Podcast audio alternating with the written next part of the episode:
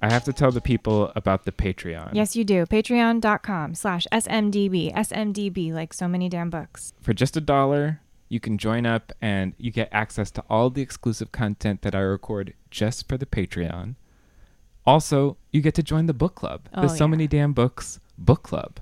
It's been some of the best conversations I've had about books. It really always sounds like a blast. I'll usually like come home and just hear like giggles coming from the library. So it's a great time. You should join. and I would love to have more people join the fray. You may or may not know that Christopher runs this whole show himself on the hosting side, on the technical side, everything. This is a one man show, truly. He does it all. Support your boy Christopher. Even at the dollar level really helps. So uh, join up, patreon.com slash smdb. I'd love to have you. Patreon.com slash SMDB. On with the show.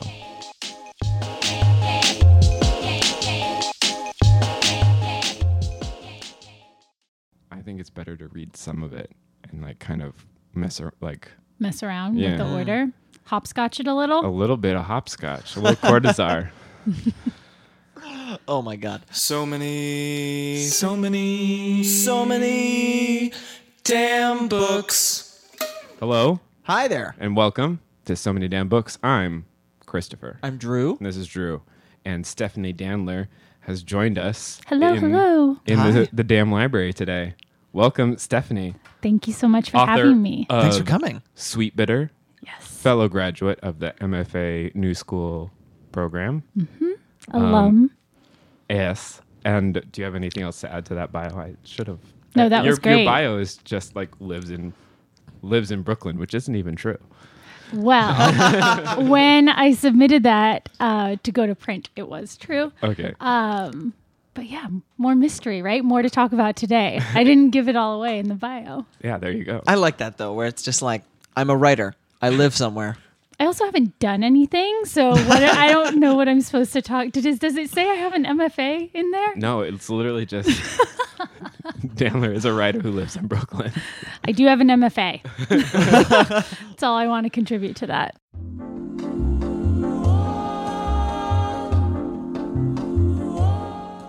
Why don't we talk about what'd you buy? Yeah? Do you want to do the cocktail first? Oh yeah, we can do that instead.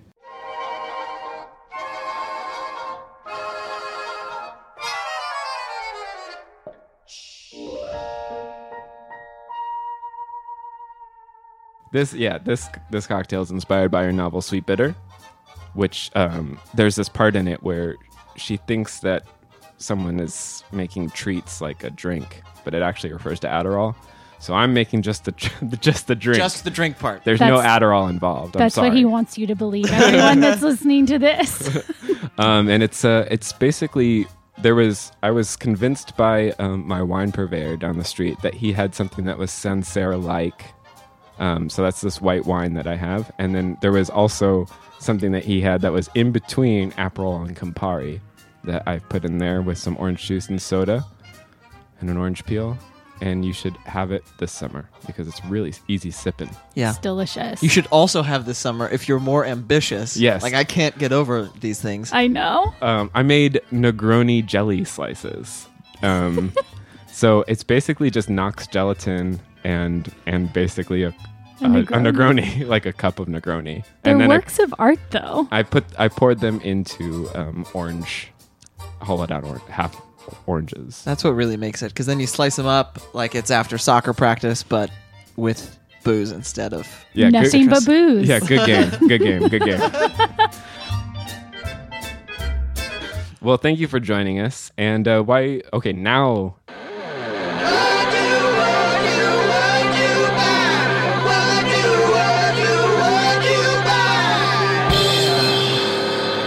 you want to do you want to start? Yeah, of course I'll Okay. start. Um, and I started it. I'm allowed to have started it, right? Of course. Yeah, There's um, I started on the plane. Um, Margaret the First, which is this book that came out from Catapult, and it is a fictional, like a historical novel set in the 1600s, following this woman who is an artist and wife, and it's totally modern and fantastic, but with all these period details. I'm only a few pages in. I'm Wow. going to devour it What when I get to it. What made you decide to pick it up? Um, Julie Buntin, actually. No, that's not true. I know Julie who does Catapult, but Michele Filgate, um, we were talking about books and her taste. She has her Instagram is Read and Breathe, and she's always mm. reading tons and tons of books. And so I knew her taste. I knew that we were on the same kind of wavelength. And I asked her what I should read, and she told me to get it. And she was so right. It's just totally up my alley. Cool. That sounds great. Yeah. I love the cover of that book. It's a Wild, gorgeous right? cover. Yeah. It's Catapult's going to be fun. cool stuff. Yeah, too. Catapult's awesome. really Very impressed. exciting. Uh, You wanna go I picked up two things. One, on my own recommendation, Joe Hill's The Fireman. Oh yeah, Uh, you're a Joe Hill. I am. I love Fan. Joe's work. Um, and the other, actually, Alex Chee's recommendation last week, Jan Morris's Hav. Uh, I realized after I got home from recording the show that that had been on my sort of long list for like two years, according to Goodreads. Um, so I like I just went out and I bought it. I'm very excited to read it. Yeah, it sounds good. Yeah. I don't know anything about either of those books. Um, the Fireman is a sort of apocalypse novel. Um, a disease has sprung up where like you you sort of get dragony looking scales and then you burst into flame. cool. Uh, that is cool. yeah, and it's about uh, That's the way I want to go. a woman who is starting to show signs of the disease, pregnant, and she runs into this like sort of semi mythic hero called the Fireman who saves people. Um, and then Hav is a fake, a fake travel document basically about this fictional country called Hav. Um, and Jan Morris says apparently she's actually a travel writer, but so she wrote this novel and like managed to convince people that it's a real place. oh, I love that. That's Yeah, that, I I, can't love wait. that too. that'd be perfect Yeah. for me. um, yeah. How about you, Christopher? I, I okay, so um, I try not to be suckered in by you know uh, good copy in my life, but for some reason that like it gets like completely blanked out by by book copy. And on the back of Lily and the Octopus by Steven Rowley, they literally say the magic of this novel is in the read, so we don't want to spoil it by giving too many details. So I'm like, okay, I'm on board. and then uh, it says, remember the last book you told someone they had to read? Lily and the Octopus is the next one. Hmm. And Such a good line. Yeah, it's I really mean- good. So I, it comes out in June, and I saw the copy, so I had to pick it up. That's great, great copy. it's really good, right?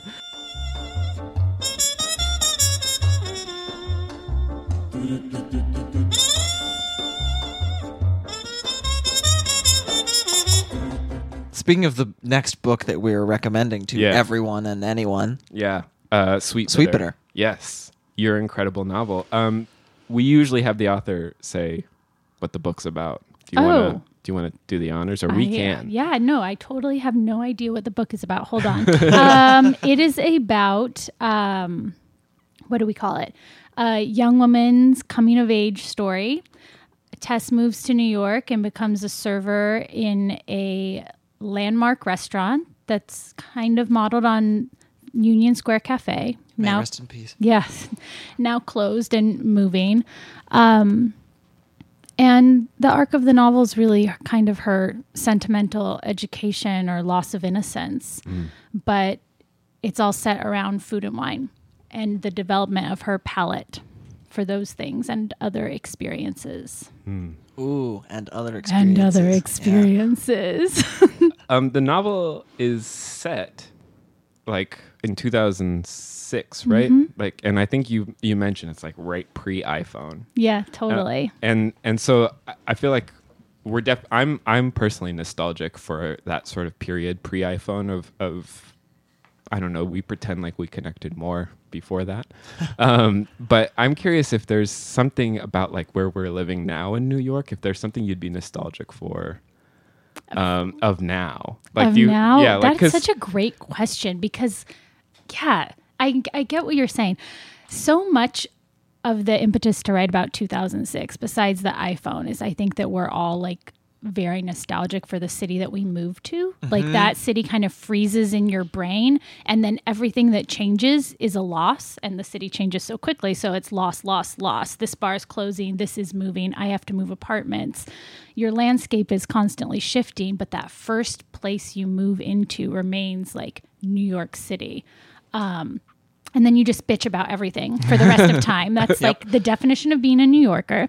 So, you know, there's condos and Williamsburg is destroyed and no one can afford to live here and all the restaurants are so expensive. Um, but I think when I look back on this period, which is a period that I've taken a break from New York, I, I do believe that when you move away from a place, you can al- you can often see it more clearly than Totally. it- than so. I feel like now that you're in Yeah. California now, Yeah, and it's i'm going to get to your actual question, but I do I do feel like New York is for the very young. And I'm not ancient. I'm 32, but I when I left and every time I come back, I do feel like it's for that I was talking about drunk little children earlier, but it's more like drunk on your autonomy. And I feel like you have to have that resiliency and that buoyancy to live here um, because it does wear you down. But I think that at the same time, New York is on fire as far as there's money here. There's so much money, and there's new museums opening, and there's been periods of time, new restaurants, new museums. There's a lot of new. Mm-hmm. And that's something to mourn, of course, but there's also an influx of energy. And I don't think that can be totally disregarded. yeah, Yeah.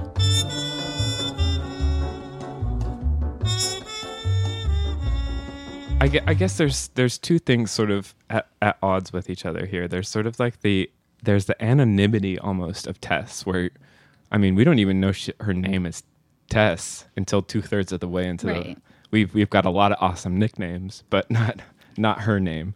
Um, but at the same time, there's also like the fact that you're very open in saying that this is an autobiographical novel where other people sort of sometimes like try to keep that close to the vest. I started with a lot of uh, autobiographical details. Um, and I think that that was twofold. And one is it's just easier to give her my apartment, my neighborhood, my job.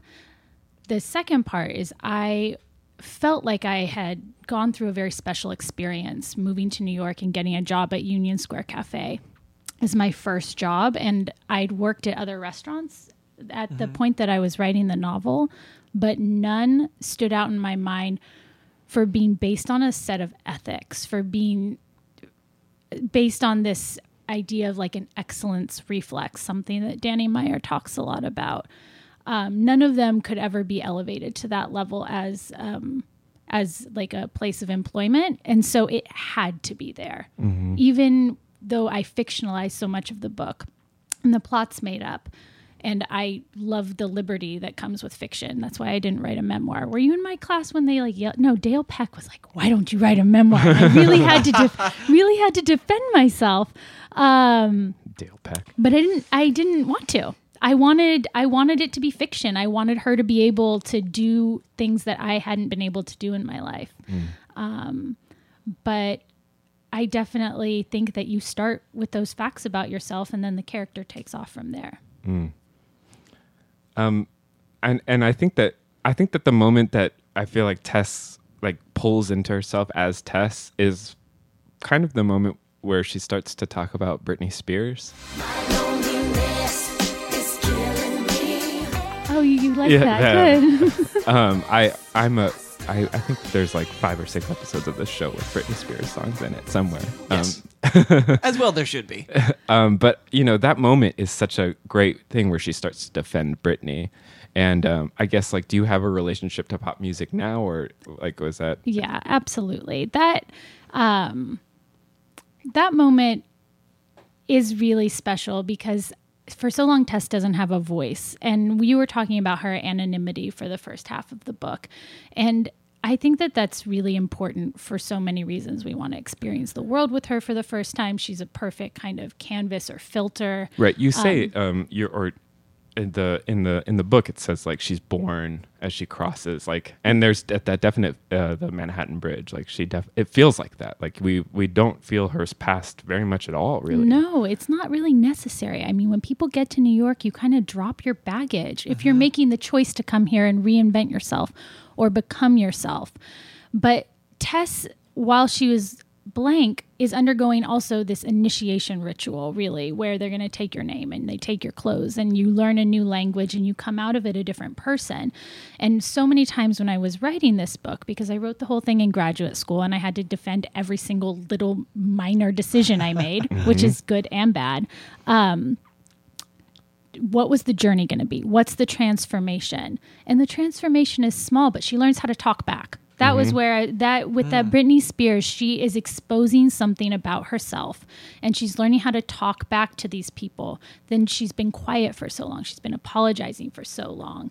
She's been trying to make herself very small in the restaurant for so long, and I love that scene. Mm-hmm. It's also, of course, like what Britney Spears has become emblematic of what the world does to young women. Yeah. The way the media can cannibalize the people that it raises up. And I think that Tess feels this kind of sympathy with her, but doesn't quite understand why yet. sort of pivoting a little bit, the way that you write both food and sex, like it's it's a cliche in the world that like food writing and sex writing are often food and sex in general are like we talk about them in sort of weirdly the same ways. Well, yeah. Um, w- I was wondering both what your inspirations were Right. for how you write about food and how you write about sex, but also like, were there any moments where you were like, ah, I don't, I feel weird about writing this, or like I don't feel like I have the knowledge to write this thing about oysters, or I feel like I don't have Right. the like. did you have to go on like tasting research for Uh, no, I wish. I wish that I I could have. I was in so I was a food professional for how long is how many years? 22 to 29. Math not my strong suit. Seven- Thank seven-ish you, years. Christopher. 7 years um and I was managing and I was helping to open restaurants and it was my entire life and career, but at this point at that point using food as a way to like interact with the world and see the world was my life. That was totally intrinsic and it kind of it covered everything that I did. So writing about that was really natural. Now the oyster scene is interesting because I love this writer MFK Fisher, um, who's a food writer like mid 20th century and she has this book called Consider the Oyster. And good title so good. She's fantastic. The Gastronomical Me is a collection of her essays that was very influential to me while I was working on Sweetbitter because I kept coming back to what is the gastronomical me? What is my life told through meals? Um, which isn't exactly Tess's story, but when I needed to come back to the food, that's what I was thinking about.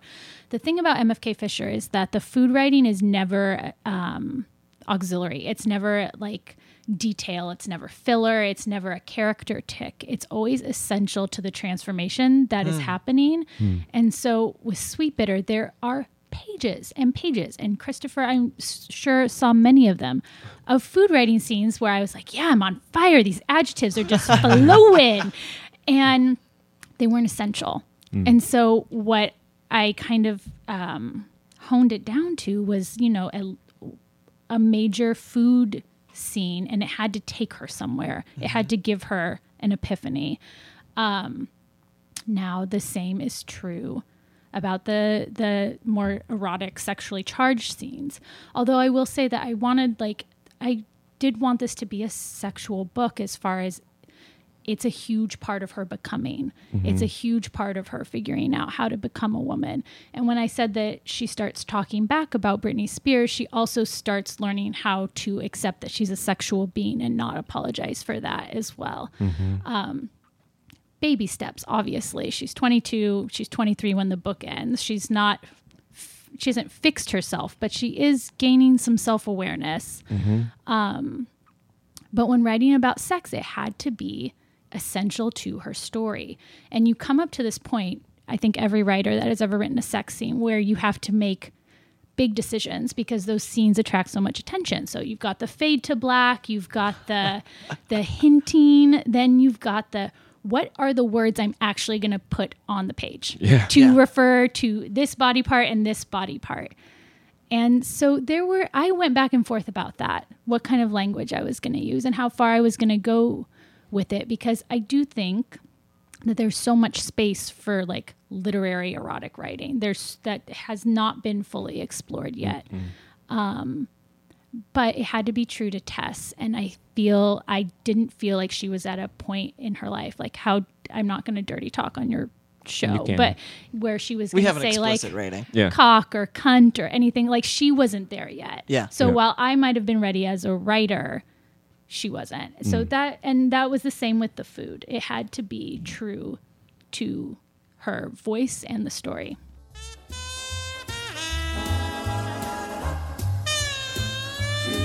I wanted to talk about MFK Fisher, and I saw you've mentioned her when you were talking about.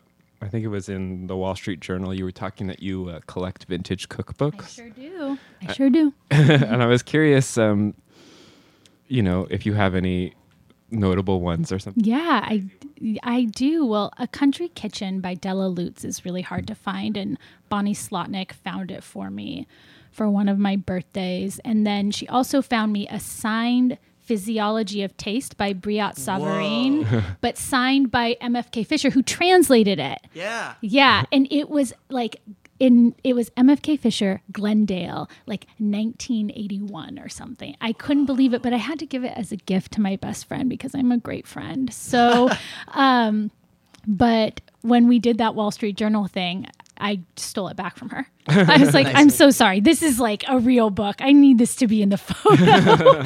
you can have it back when I'm done. Patience Gray. If you guys ever see the book Honey from a Weed, it's a really special book. It's um, she's a writer and she's living with a sculptor in various places in the Mediterranean, and it's almost like an anthropological investigation of like ancient cooking methods along the Mediterranean, and it's so beautiful.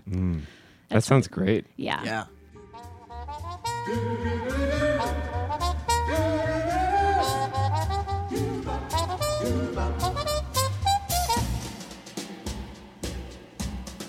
It's really wonderful to talk to authors not only about their book, but then about a book that they brought to us. You brought today Maggie Nelson's Bluets.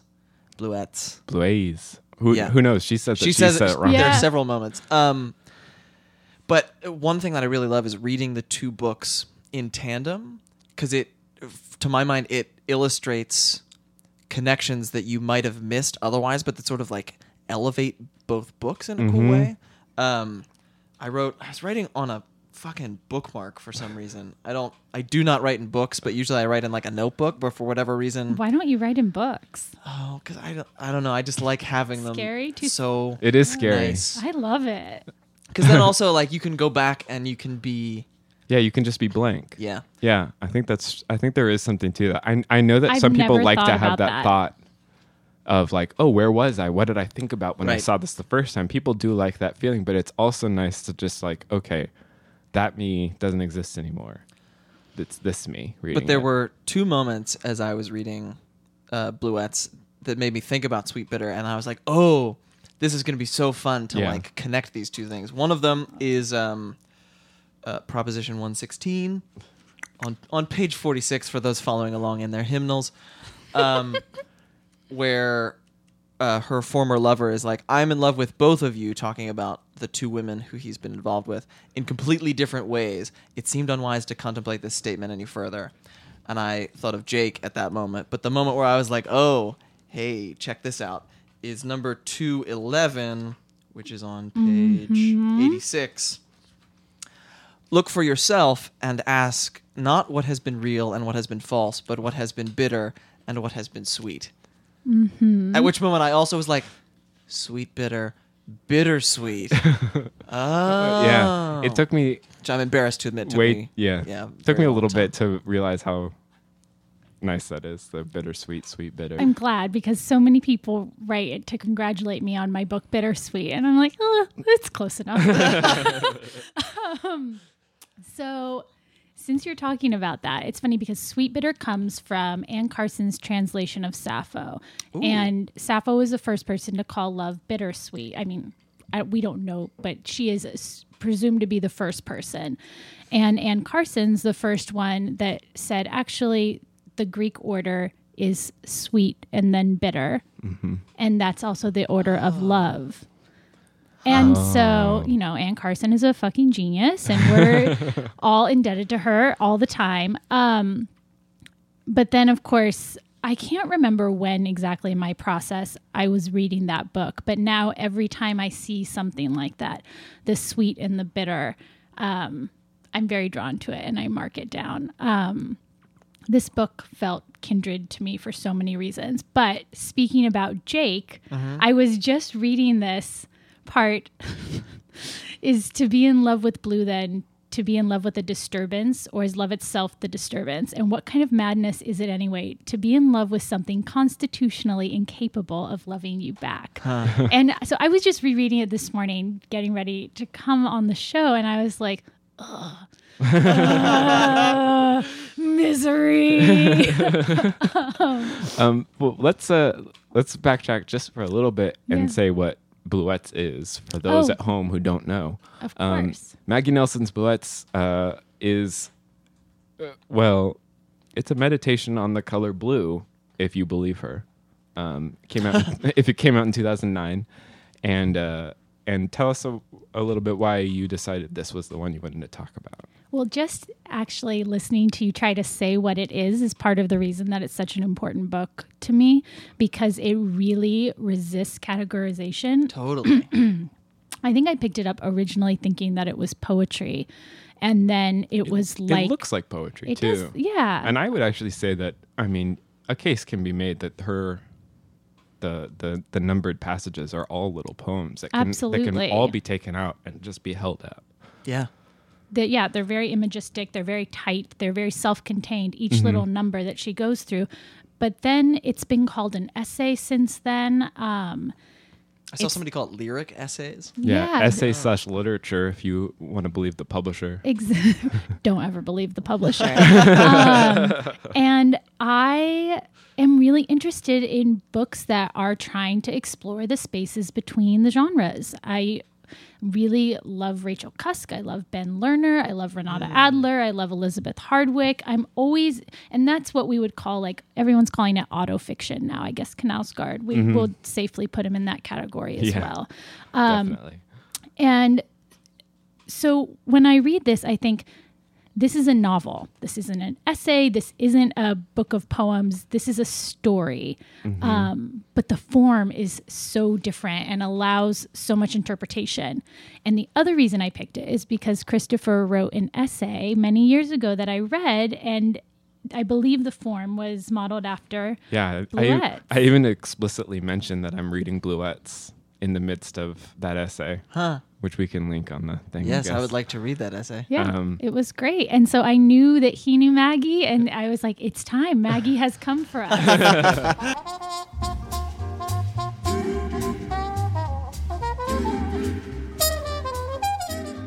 It's funny that you you said open your hymnals as kind of a joke, but I do believe that this book is sort of religious and definitely religiously inspired, especially with the numbered passages. You could be like you can really be like page 74, you know, Yeah. almost like a book of Matthew and then the Especially, it speaks The- to me as a very non-religious person as the sort of thing that like happily takes the place of religion. Of like, oh yes, in times of trouble, I can go to Bluets and like find a lovely passage. I- so, sorry. no, go ahead.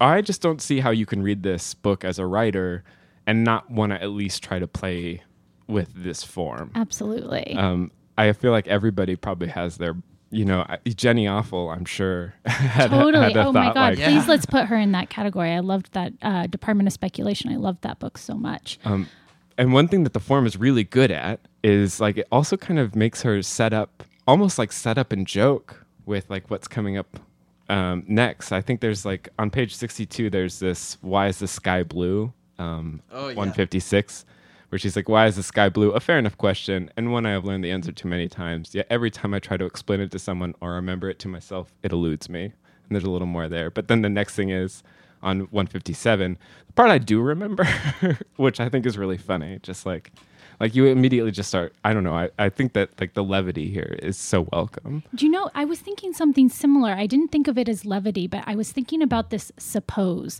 that the entire book begins on. Suppose, what is it? Suppose I were to begin by saying that I had fallen in love with a color and how she gets so much leeway there as if it's not quite written yet, as if this is a first draft, as if you're her friend that she's confiding in, and she'll get to backtrack and all she's doing is trying to rewrite a true statement in a way. She's mm-hmm. trying to get to the truth of the color blue, presumably. Every single numbered passage is an attempt at that, um, but it's very playful. Mm-hmm. Suppose. Mm-hmm. yeah. Um, I think that there's that that confessional is so great here. And when she won me over, like I just believe her emotion and like and n- none of this feels like artifice anymore because it could feel because it like all we're talking about there's so many like I don't know pretentious things that she's doing. Absolutely. But but then uh, right at the very beginning on page six, uh, number fourteen, she starts saying, "I have enjoyed telling people that I am writing a book about blue without actually doing it." Delicious. Yeah. so fun. yeah, that's as I uh, I know how fun it is to talk about something that you haven't written yet because there's all sorts of things that you can say even if they aren't real. Is that the same passage? There's a passage where she's applying for grants and she's applying. I need to find it. It's so funny. She's applying with this like necessary work about the color blue um, that she just has to write, and you know that she's not writing it. I'll find it eventually. It was so good. Um, but I would one thing I would say about Bluets and um, and especially Maggie Nelson's writing in general is she's intellect. She can do this intellectually filthy thing where she like well, the way that she talks about sex in this book and in other places. First of all, she always refers to it as fucking. Delicious. The Um, best. I think that's the first time you've cursed on the show. It is. I'm so thrilled. Thank you, Maggie.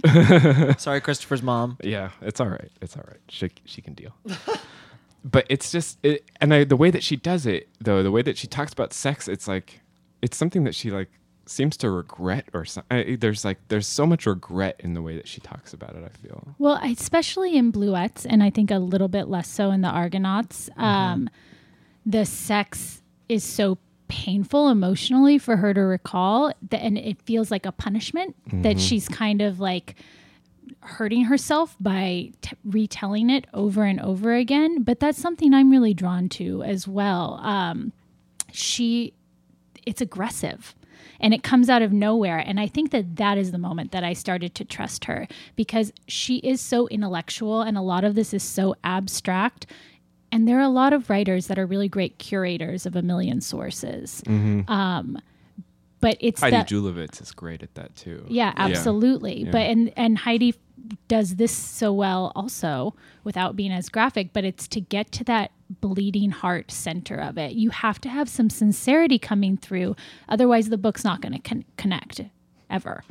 um, Christopher and I had to read something uh, for the tournament of books earlier this year called Ban en Banlieue by Bhanu Kapil, which is like another. It's classified as poetry, but like she calls it an anti-novel, and it. I don't know that it was as successful at this thing, but it sort of it talks around the shape of an object and as such reveals the shape. Hmm. And I felt like Maggie is doing a similar thing here, where she's per- she's like, I'm talking about blue. I'm talking about blue. And in so doing, revealing herself more than she would have, I think, if she had written sort of the story of like the dissolution of this relationship that she was in. Right, and I, I, I, I feel silly admitting this, but the first time that I went through this book, I, I knew that it was somewhat about a relationship, and but I, I believed her feint towards Blue far more the first time that I read it, I didn't buy it. And this time I'm like, Christopher, old Christopher, you're dumb. Like this, is, this is so someone trying to distract themselves from their broken heart. it has this like through line of this kind of heartbreak love song that is in the best way sincere i already mentioned but sentimental as well and like i need that with writing um, and i obviously bad sentimental writing is bad sentimental writing but smart writing that still gets gets your blood flowing is my favorite. Um, like loneliness is solitude with a problem.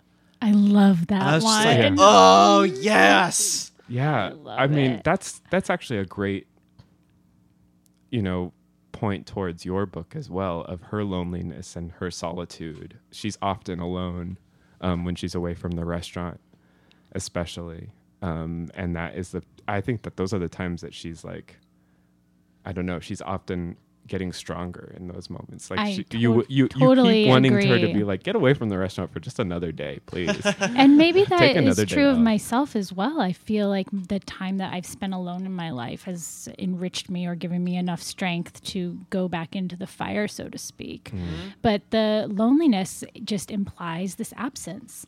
It whereas solitude is self-contained, right? Yeah. You are not searching, you are not longing. And you were talking about writing the shape of an outline. I mean, this book even before she starts to explicitly talk about the failed love affair, it's haunted by an absence. Mm-hmm. Mm-hmm.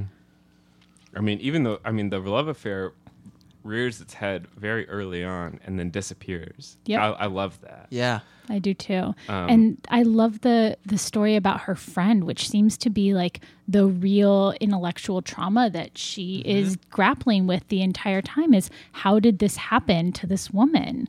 That and she's also trying. I think there's a bit of, where she's like feeling such intense heartbreak, and then there's this person who has become a quadriplegic, and she's just like, okay, so my pain Yeah, she's doesn't rate, but like at the same time, you know, it does. It does, right? Because I'm feeling it.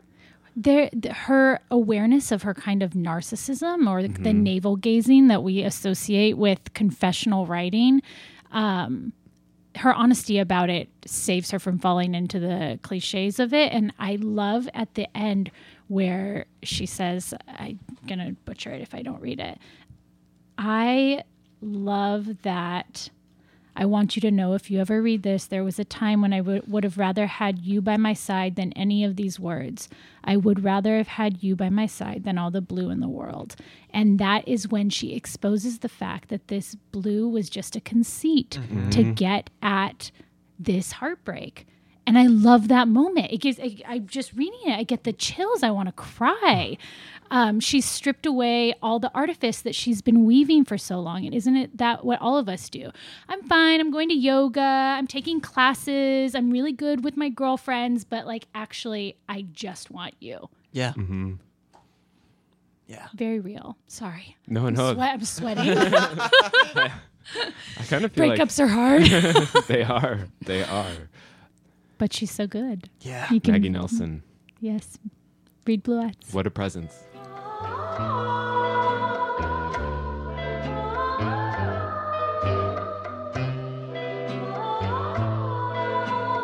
Shall we shall we recommend some other things? Oh yeah, let's talk about other Oh, stuff we yeah. like.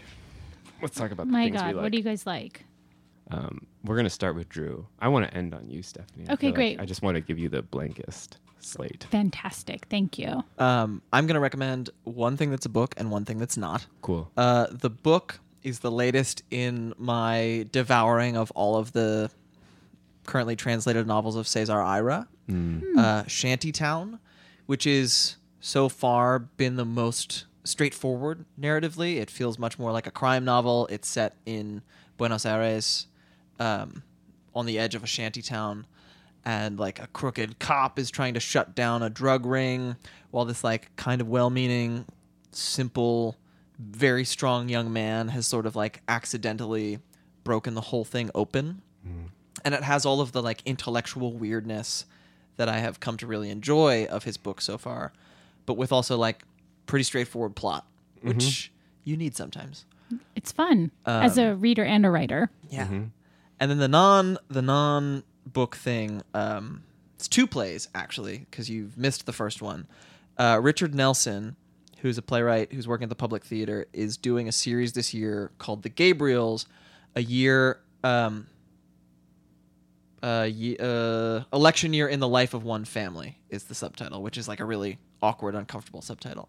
but the upcoming two plays, one that'll be going in August, September, and one uh, that will lead up to and open on election night. What did you expect? Jesus. yeah, and women of a certain age. Oh, that's the cool thing too. They open, they're set when they open. So like in real time on election night, eight to ten p.m. Wow. Um, but he's he's been really interested in food, and so over the course of the play, uh, a family prepares and eats a whole meal. Um, it's the most delicious smelling play. The first one that I saw, I was they like roasted a chicken and baked a pie. Ooh, over the course of the play, and I was like, this is this is amazing. I could just sit in this room for a couple of hours. People are going to be starving. They're going to want their. They're going to leave. That's funny. Uh, Christopher, Um, I'm gonna recommend a book called uh, "Luckiest Girl Alive" by Jessica Knoll. Um, she wrote this incredibly powerful essay uh, for Lenny Letter um, about. So one of the linchpins of this novel is the the main character girl was gang raped in high school, and uh, she wrote an essay about how that is true to her life. Um, Wow. And then you read the book, and it's an incredibly powerful book that actually has a completely different twist that has nothing to do with you know horrible high high school experience and has much more to do with something just absolutely horrifying. Um, so I would recommend this book. It's it's not anything uh, like Gone Girl, so I don't know why. I just that's you know I know it's I got know girl that in the title. It's a thriller. yeah I feel like you know it's it's just like how everything was like Harry Potter for a while. Mm-hmm. Uh, now everything is like Gone Girl, and that's fine. In my world, everything is like Kitchen Confidential. It just Oh, gets yeah. very. It gets very small. Yeah, it does. Stephanie, do you want to recommend some things? This is so fun. I have three things. They're all different. Um, so, ladies and gentlemen, it is spring, and I'm going to recommend that you drink, in addition to Christopher's cocktail, um, rosé, which I uh, drink year round. But everyone else seems to want to wait until Memorial Day and make it a seasonal summer thing. So that's fine. It is Memorial Day. Um, and I'm really partial to rosés from Bandol, which is like a teeny tiny appellation in southern France, really close to the ocean. And they everything is like a small quantity. We don't see that many bottles of it, but if you see it, they're incredibly rich, versatile food wines. They go with everything. They're not like roof deck rosés. You can just buy the cheapest one. I do that all the time. but um, for a meal, a rosé from Bandol. And then um, I'm going to recommend for a book, I'm loving the collection Rome by Dorothy Lasky. Um, who put it out? I can't remember who put it out, like Scribner or someone, but it's an incredible collection. Speaking of like heartbreak poems, um, all set in Rome and kind of using um, the mythology of the she wolf, but they are so vulnerable and so lacerating and very angry, but the emotion never takes over. Formally, they're perfect. Um, the collection Rome, which and then I went to Three Lives bookstore in the city and they were like, yeah, it's been flying off the shelves. So I felt validated. Sometimes I'm just like in a hole and I don't know what if it's actually good, what I like. Um, the people at Three Lives said it was good. Um, and lastly, I just got back from Mexico City, and everyone should go to Mexico City as soon as possible and just eat. And it's safe ish, safe enough for you people. Um, and incredible mid century architecture, and it is just throbbing. It is alive. Um, I'm going back as soon as possible. Cool. Wow. All right. Those are some good recommendations. If there's summer planned, Yeah. I tried. Apparently, I'm going to drink rosé in Mexico City. No, d- that, uh, Don't do no, that. no, no. Drink, just drink the mezcal. Um, yeah. Wow. Uh, and thank you so much for joining us. Yeah, Oh, thank this you. was so lovely. thank you for the book. Yeah, it's thank you. amazing. Yeah. Oh yeah, And people yeah. need to go go Thank pick you. that up. Yeah, it's time. Thank you guys so much.